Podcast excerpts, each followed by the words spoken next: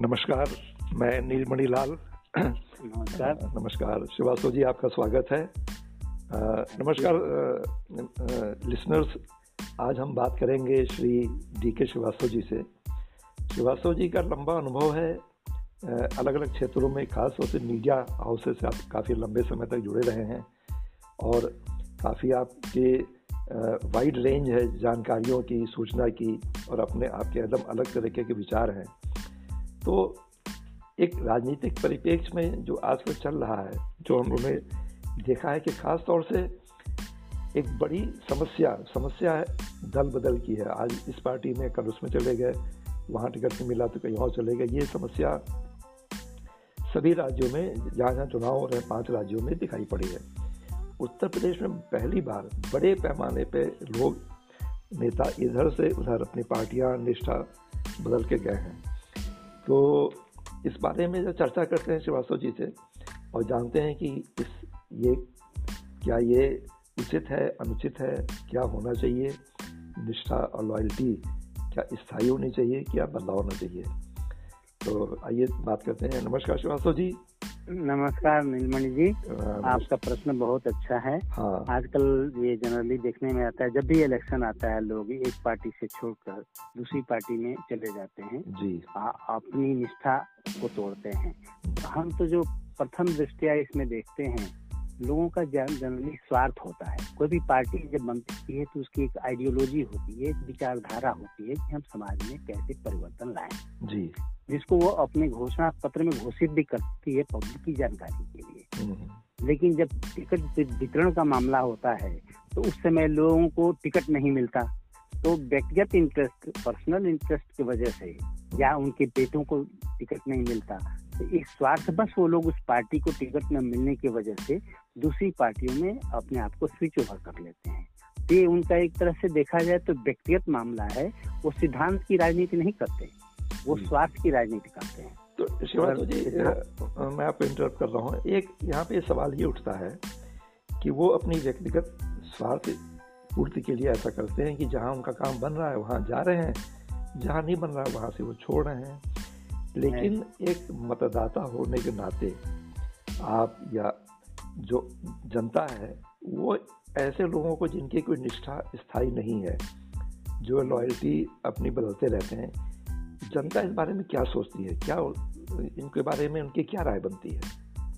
जनता की ये राय बनती है कि कुछ जो समझदार जनता है, प्रजातंत्र में सबसे बड़ी बात की जनता किस तरह की, जो जनता बहुत अवेयर है राजनीतिक घटनाओं से, मीडिया से बहुत टच में है, मीडिया के समाचारों को रोज पढ़ती है, मीडिया जो समाचार का सब पार्टियों का के पॉलिसी को पब्लिक के सामने रखती है। तो जो जनता है वो तो अच्छी तरह से जानती है कि स्वार्थ के बसीभूत होकर एक पार्टी से अपनी निष्ठा तोड़कर दूसरी पार्टी में जा रहे हैं, इनको कुछ मिला नहीं। लेकिन एक ऐसा भी जनता का वर्ग है जो अशिक्षित है, वो जाति के आधार पर, अगर वो जाति के आधार पर अलग होते हैं तो जाति के आधार पर या किसी मुद्दे के आधार पर वो कहते हैं कि हमें आरक्षण चाहिए हैं, या इस तरह के कोई आरोप लगाते हैं कि इनकी पॉलिसी गलत है, हम इनके साथ थे, ये बेकार है। वो सबसे ज्यादा अपने पद की सुख सुविधा का उपभोग कर लेते हैं और लास्ट में इलेक्शन आता है तो अपने स्वार्थ के बसीभूत होकर दूसरे तरफ स्विच ओवर करते हैं। तो ये शिक्षित जनता है, वो इनके इस बात को तो समझती है, लेकिन जो अशिक्षित जनता है, जो जाति के आधार पर, वो उनकी तरफ उनका कुछ परसेंटेज ऑफ वोट डाइवर्ट हो जाता है। तो मेरे विचार से ऐसा लगता है। तो जो जनता की सोच है, हाँ, तो जनता में भी दो है, एक शिक्षित एक अशिक्षित, जो दिन प्रतिदिन पार्टी के सभी पार्टी के पॉलिसियों से अच्छी तरह से अवगत है, जो उसको सूट करता है तो उसके हिसाब से वो अपना हमेशा वोट देती है। एक इन टेम्पोररी फेज में जो लोग छोड़ते हैं, एक पार्टी पर आरोप लगा कर दूसरी पार्टी में जाते हैं, उसके आधार पर कुछ लोग स्विच हो जाते हैं, जो कम इससे इलेक्ट्रेट में जो थोड़ा अशिक्षित होते हैं, जो जहाँ तक मेरा विचार है। तो श्रीवास्तव जी, यहाँ पे सवाल ये उठता है कि जो ये आया गयाराम की संस्कृति है, या थाली के बैंगन जिनको कहते हैं, दल बदलू भी कहते हैं, तो ये लोग जो है, मान लीजिए कि अशिक्षित जनता के बूते पे वो लोग इस तरह से लाभ पा लेते हैं। लेकिन यहाँ पे प्रश्न ये उठता है कि जहाँ पे जनता शिक्षित है, कंपेरेटिवली ज़्यादा है, अब जैसे भारत में युवा वर्ग सबसे ज़्यादा माना जा रहा है और युवाओं में भी शिक्षा की कमी तो नहीं है, तभी शिक्षा का काफ़ी व्यापक वो है। लेकिन उसके बावजूद भी अगर ऐसे बड़ी संख्या में लोग कर रहे हैं, गोवा में ही देखिए, गोवा में जो है वो 60% विधायकों ने पिछले 5 साल में पार्टी चेंज की। मणिपुर में यही देखने को मिल रहा है, उत्तराखंड में मिल रहा है। न केवल ग्रामीण इलाकों में बल्कि शहरी इलाकों में भी जो लोग टिकट पा रहे हैं उनमें से काफ़ी लोग दलबंधु हैं। तो ये मान लिया जाए, इसमें आपने 2 बातें कही, शिक्षा और जातिवाद। तो हम इसका मतलब ये है कि या तो हमारे समाज में शिक्षा ज़्यादा है या हमारे समाज में जातिवाद ज़्यादा है। दोनों में किसको आप ज़्यादा मानते हैं? नहीं, कुछ चीज़ें जो बेसिक मुद्दे हैं उसको तो सब समझते हैं। जैसे बेरोजगारी की समस्या है, तो इस समय बहुत सारे बेरोजगार युवा हैं। सब लोग ये आश्वासन देते हैं कि हम बेरोजगारी दूर करेंगे। कोई भी पार्टी आती है तो बेरोजगारी उस लेवल पर दूर नहीं होती, बेरोजगार वैसे ही रह जाते हैं।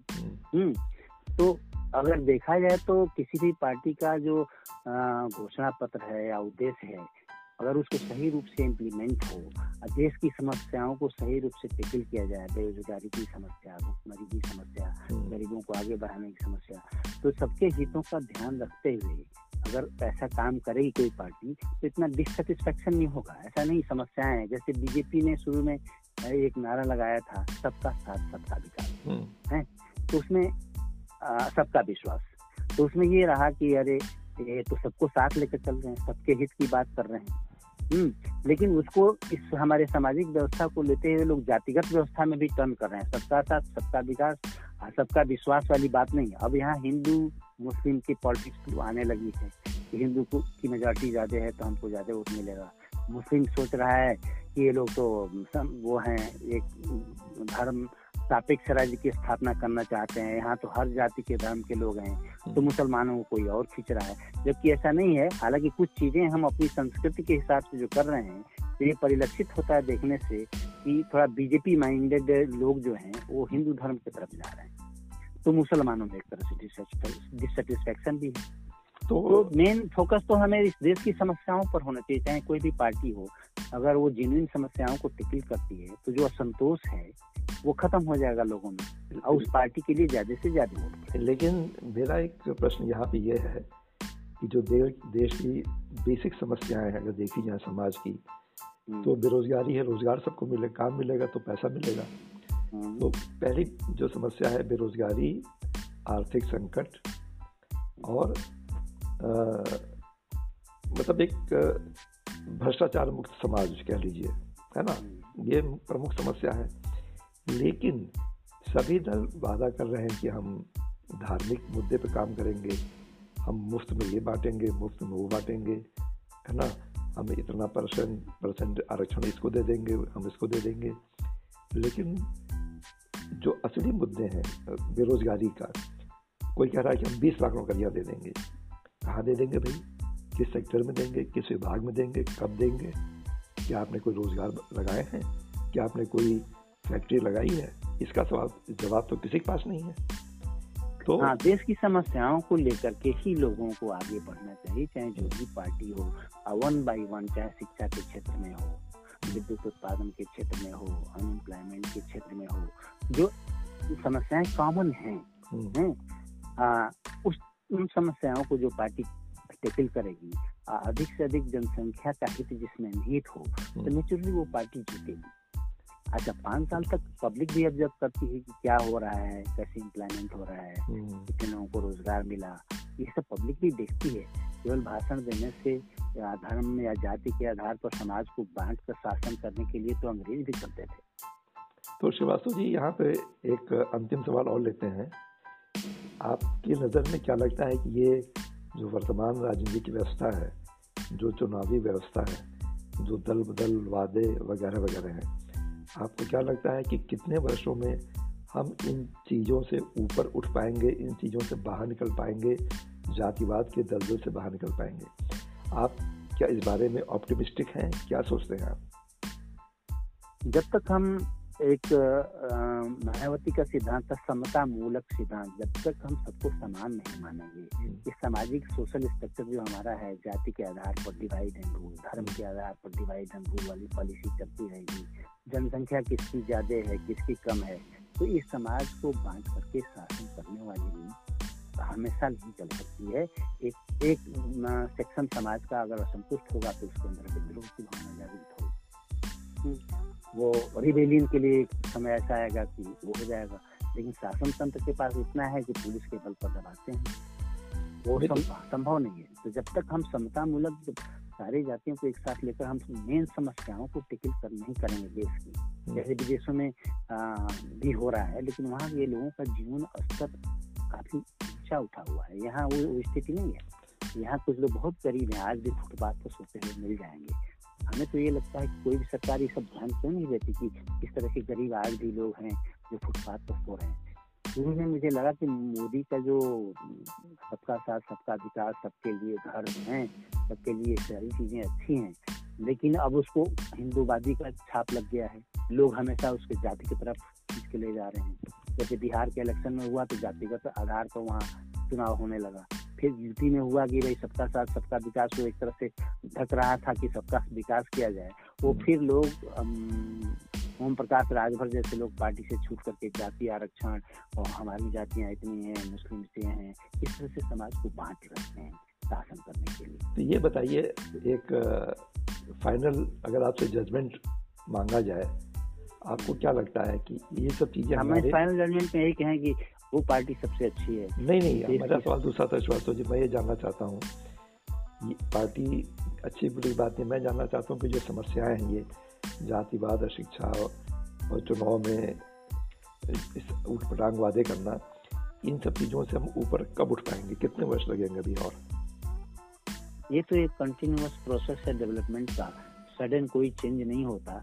हालांकि अगर सब लोग, सब पार्टियां सही तरीके से चलें, एक पॉजिटिव डायरेक्शन में चलें, तब भी 10-20 साल तो लग ही जाएंगे इन सब चीज़ों से, इन मुद्दों से ऊपर उठने में, ताकि हम जाति के और धर्म के आधार पर न बटें, देश की समस्याओं को सुलझाने में लगें, और हर पार्टी में अच्छे लोग हों, मसल पावर की बात ना हो, हैं, इलेक्ट्रोल सुधार हो जिसमें सिर्फ उनको ही हक ना मिले जिनके पास पैसे हों वही इलेक्शन लड़ें, तब की सीमाएँ बननी चाहिए। स्वस्थ प्रजातंत्र का ये सब गुण है, और शिक्षित समाज।